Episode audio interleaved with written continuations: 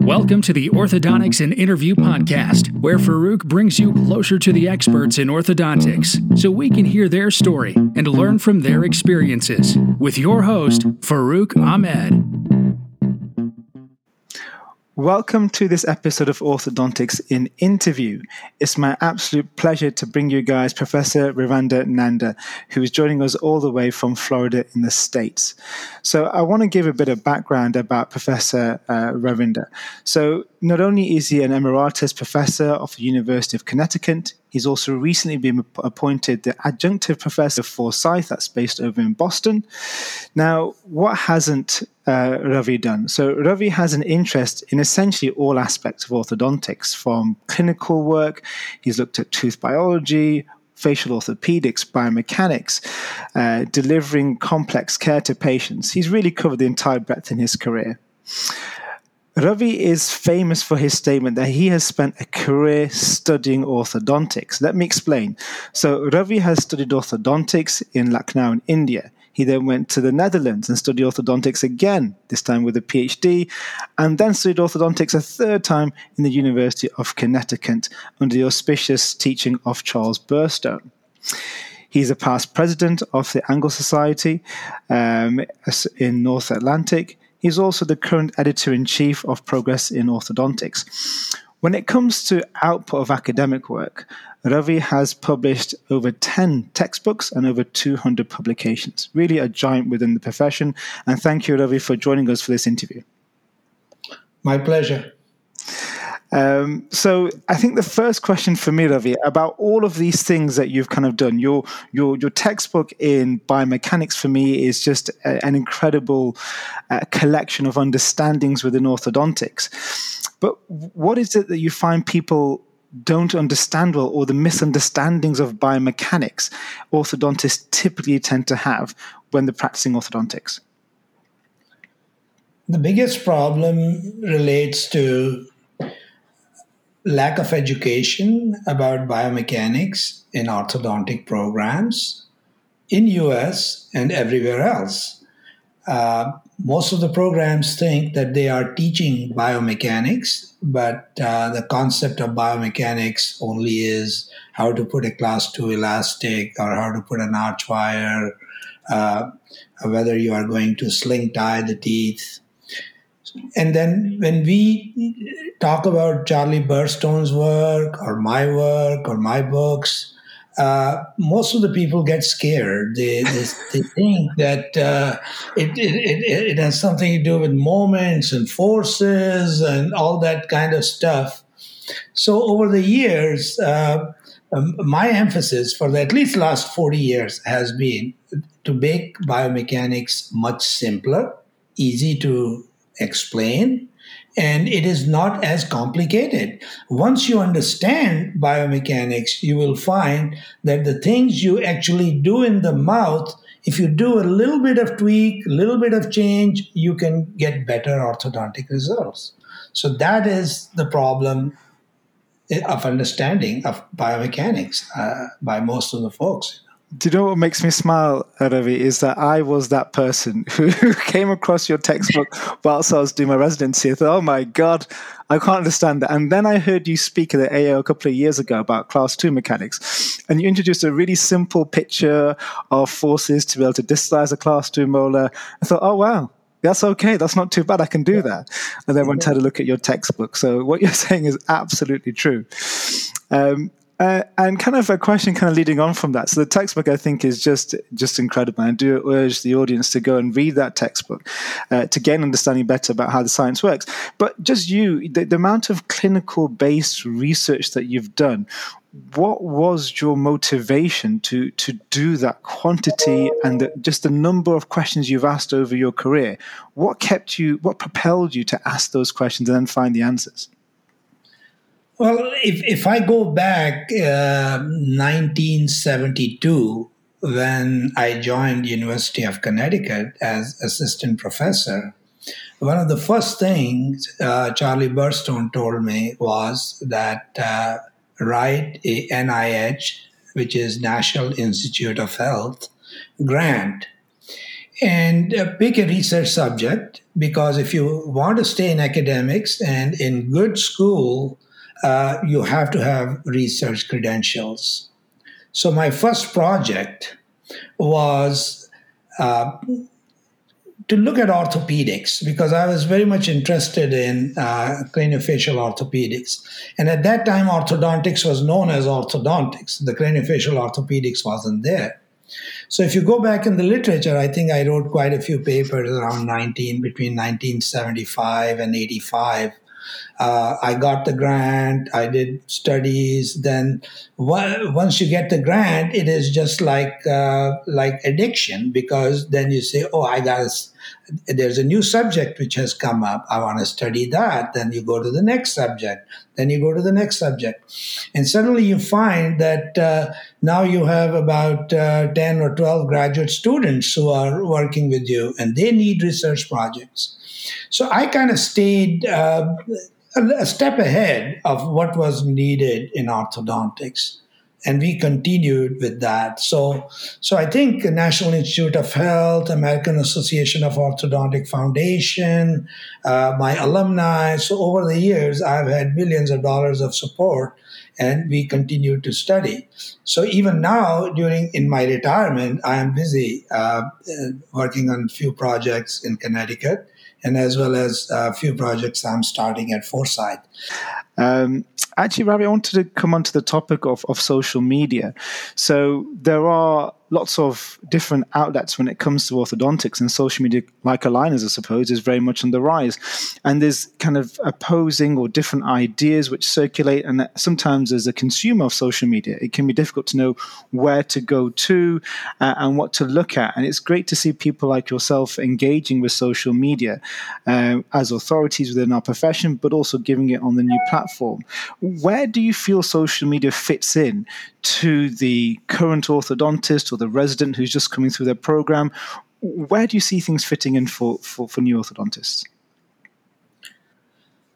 I feel uh, social media has has uh, three levels. Okay, one is what I call uh, pure garbage, and and the second one is where people are saying, "Look what I did, how great I am," and the third one, which I call is the one uh, which we try to promote. And when I say we, as you had already mentioned, Marty Cobourne, uh, Fleming, Bjorn Ludwig, there are people who are uh, very active in uh, putting in good stuff in front of people. My problem really comes in is when I see nonsense in, the, in there, and I feel like saying something, but then I say, social media is one of the worst places to say something which uh, you know which you are telling people hey you're doing something wrong you know. Then everybody jumps at you. And the sad part is that recently i saw uh, terrible mechanics. And there were about 50 comments how did you do it? Where, where did you go? How, can you explain it to me a little bit more? And i felt like saying this is nonsense. It, it's, it's not correct what he's saying. But you can see the 50 people are asking comment, and there were 200 people who liked it. So I feel social media for orthodontists is good if somehow we can create a, a, a list of people. Please, if you're really interested in, look at these these sites all uh, Kevin O'Brien is, is, is is pretty good. So I think that it's pretty complex uh, in in in social media. You know, somehow we have to promote people. Uh, we have to continuously tell people. Read Kevin O'Brien, read Bjorn Ludwig, read Marty Cobourne, read, read Fleming. And then there's a fourth category. And fourth category is people who are promoting their products. That kills me all the time I mean, these days, if you look at uh, uh, maxillary expansion, it feels like in every patient you do maxillary expansion. So, so I think social media just it's like a promotion. You know, everybody is promoting something. We got to do something about it, and you, what you are doing here is perfect. So you can see I'm a very controversial person, you know. it's very it's very kind of you. And it's good to get your opinion on it because you know the, the there are people who are forming their opinions at this point in time and looking at social media, not knowing which direction to go in. And I suppose at times I'm also one of those. Um, but again, I, I think I, I, really want to celebrate your the, the, content that yourself that you put out, Martin Cobourne now, and, and the other people that you mentioned, is that there is direction out there, uh, and it's good to see that content coming forwards. Um, so just changing track now, Ravi. So just some questions now about yourself. So I mean, lockdown has kind of engulfed the whole world over the past two years. But what's been your favorite thing to do since lockdown has, has eased up? What are you enjoying now? Uh, what did you should ask me? What did I enjoy during the lockdown? I loved it. You know, I live on a golf course oh, wow. in Florida. Wow. Okay, so if I open my back window, there's a golf wow. course, both sides. 16th green on that side. So I go used to go out and play. But now the so so I live in Florida. So our governor never believed in uh, COVID somehow, you know. So the mask was there, but it depended on you whether you want to use it or not.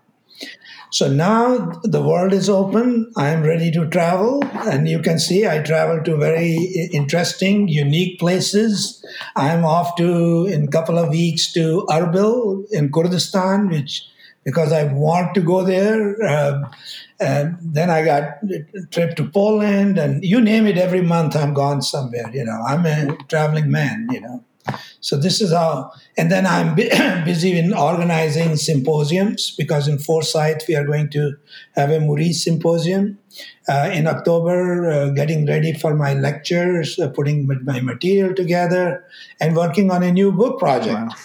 Well, there's no stop for you, Harry. There's no stop. No, you got to enjoy life, and this is the way it is. You know, you just can't sit and you know just Uh, on the topic of travel, Ravi, so you've studied in three orthodontics in three different continents. Incredible, from from the yes. US to, yes. to Europe to, to India.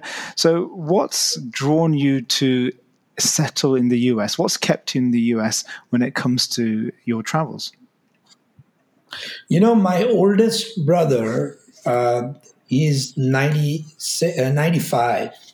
Uh, he came to U.S. as a dentist in 1950 in Boston, and he became an orthodontist, and that's Ram Nanda. And then uh, he went back to India for a few years, and then for the last 50 years he has been in Oklahoma in a where he was a chair and retired.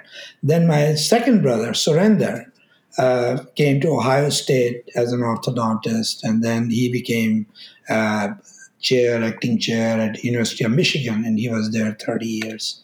Unfortunately, he passed away uh, about 15 years ago. Uh, so you can see the family was already here. You know, we were, remember, we were refugees, you know, after the partition of India and Pakistan's formation, you know, we lived in camps and my, you know, and then India was not our place, you know, the, the where we moved.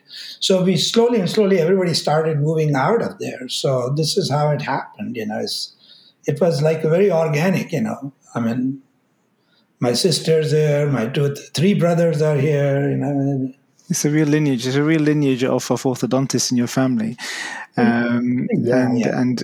Oh yeah, a lot of uh, my n- niece and my grandnieces and nephews. Wow. All. Wow, incredible, incredible. So I've got to ask you the question then, because you post quite a bit on social media about your family as well. So I've got to ask, who do you prefer? Is it the kids? Is it the grandkids? What is your grandkids without hesitation. You know, because the thing is, the kids uh, have other interests. Yeah. You know, they got a husband, they got their own yeah. kids, like, and the grandkids, you know, feel you know, uh, mom is in with dad, and dad is with mom, so they are more into their grandparents. Fine. You know, and the youngest one is always the, the favorite one, and you move on. You know. Yeah. Yeah. Uh, so just swinging back towards orthodontics. So kind of in your experience, uh, you've seen kind of transitions take place within orthodontics, but kind of looking forward into the into into the crystal ball, what do you see as the the advances or the problems over the next ten years or the next decades in orthodontics? What challenges do you think we're going to be facing?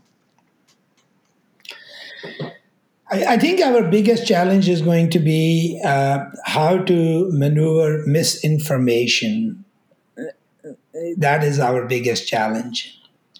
What you see uh, on social media, what you see sometimes in magazines, um, uh, advertisements, uh, they really uh, do not penetrate a, a, a, typical orthodontic practice, at least in US. Uh, in US, let's say there are about 15,000 orthodontists practicing. Uh, most of them practice what they learned in school or what they pick up from their friends and they go to the meetings, different component meetings. But their basic practice of orthodontics is the same. They try to incorporate few things. So if you look in the social media, everybody's into 3D and how to make appliances. But if you go in US in like like 15,000 offices, you are not going to find more than 50 or 100 offices are using that. So social media kind of sometimes gives you wrong information about what is really going on. So the challenge is going for us is going to be that research is going to say we want to accelerate orthodontic treatment, we want to uh, improve on aligners, we want to uh, treat problems uh, uh, uh in a more conform conforming way instead of doing 50 different ways, you know. Uh, recently, Bjorn Ludwig posted a question How would you treat this patient? There were 20 answers and they were all different. They were all different. So you can see that 20 people are trying to do the same thing they will come to the same result. The question is, how would they reach to that result? How many problems in between they will have? Are they going to go in a straight line or they'll be fixing side effects as they go along? So, what I always say is that magic bullet is not coming in orthodontics. What we really have to do is we have to use biomechanics in a very sensible way. So, you are not working with on side effects. You know, Burstone always used to say that one year you treat the patient's problem, and one year you treat the problems you create That's in amazing. the mouth. And you, so, if you get rid of the problems you create in the mouth, you can finish patients much faster without any hmm. problem. Mm. So our issue is related with, you know, there are people, oh, I only use three arch wires, you can finish the treatment. Or what is what is your sequence? Uh, people always ask me, what is your sequence to do class two treatment? What do you mean by a sequence? I have no sequence. Depends on patient's problem. Well, the only change I can think in future may be that maybe genetics may play a bigger role in our treatment but all these gizmos you see are only helping with diagnosis of our patients, you know, or following up our patients. Our patient is wearing the appliance in the mouth or not. But as far as the treatment itself is concerned, uh, we continue to do what we learn in schools, and slowly we adapt few things. All other things haven't worked vibration hasn't worked and uh, uh, photomodulation and corticotomies and so we are exactly at the same point where we were, I would say, 20 years ago. Aligners is the only thing which everybody is uh, into it. Uh, TADs, aligners, TADs, aligners. Mm, that's really interesting. That the and it reminds me of the, the quotation from Lysle Johnston that there are no new biologies. The the, the actual tooth movement itself yeah. isn't going to change. It's simply about us manipulating. Not at all. Um, and that's really good insight to have. Uh, Ravi, so you mentioned about Charles Burstone, but I'm interested to know in orthodontics, you've come across so many people. Who is it you've admired the most in your journey? Well, I must say the the, uh, the first on the list always is my brother Ram because that's where I learned orthodontics. So Ram was did his PhD here. He was Moorrees's student. He was Jarabak student, Tweed student so he was my master's uh, program when I did in India uh, before he moved back again to US. Um, after that, I would say um, Ricketts, who I became very close with over the years, and uh, I think he influenced me a lot. He was a uh, true philosopher, I would say, philosopher of orthodontics. He could talk orthodontics uh, for, for hours on a dining table, and you would just uh, be amazed that, that how he thought about everything. And so I would say that uh, the, these two individuals uh, influenced me a lot. And uh, I did work with Burstone for more than 40 years. So, of course, uh, all the things I do are influenced by him. You know, he, I took over the department head in 91, 92 when he mm-hmm. retired. So, so so, so I had my own imprint a little bit in the last thirty That's years. Amazing. It's amazing to see the people that you've come into contact with, and uh, and the influence it's had. And you can see it in the output, in the textbooks and the publications. The influence is, is there that you have come across some great people and, and established yourself as as, as a result. Um, the last thing I want to ask you, Ravi, is what one piece of advice would you give to orthodontists out there? My mantra is always the same, and that is that there is a lot more to learn. And uh, orthodontics is a lifelong learning uh, process because we uh, we do not deal with the disease. We do not deal with uh, uh, with something where uh, you know somebody can cut it off and then you are healed and then you are okay. Uh, uh, it's a very unique profession because every patient is unique. There are so many different ways of treating. There are so many different malocclusions, and there are so many brackets and the wires. And uh, I mean, it, it, it's a total conundrum, you know, in uh, in orthodontics. So, so the best thing is just stay ahead of what you already know because you go to the meetings, you go to the uh, continually go to the meetings, and it's very important not to what I call uh, those courses, you know, weekend courses in a hotel or something, but you go to the meetings or or, or, or try to find out people who can really teach and advance what you really do in orthodontics. So it's a lifelong learning process, you know. I want to add something here because. Um, um, people always ask me that question, and why why so many books? Yeah. Okay. You, you, you didn't ask me. Okay. And, and and I'll tell you why. Because you will notice that most of the books I, I have invited a lot of people. If you go in the names, you know, I got uh, Birte Melsen and I got Kokich and I got Ricketts. I got everybody over the years have contributed in the books. And if you look at the biomechanics book, for example, which was the first book in 1985, 86, you will see it's still good today because biomechanics is never going to get old. And now aligner book comes in, and you got to see there are a lot of people who contributed. So the reason I do it is that that you have some important information on different aspects of a certain problem in a book format you open the book and you look at it. Example is yesterday I was trying to find about one subject. I was on Google or PubMed for about four hours trying to find out who did what and where the, the person did. And all those that information you can put it in a book and you can open and you can read it. Biomechanics never gets old.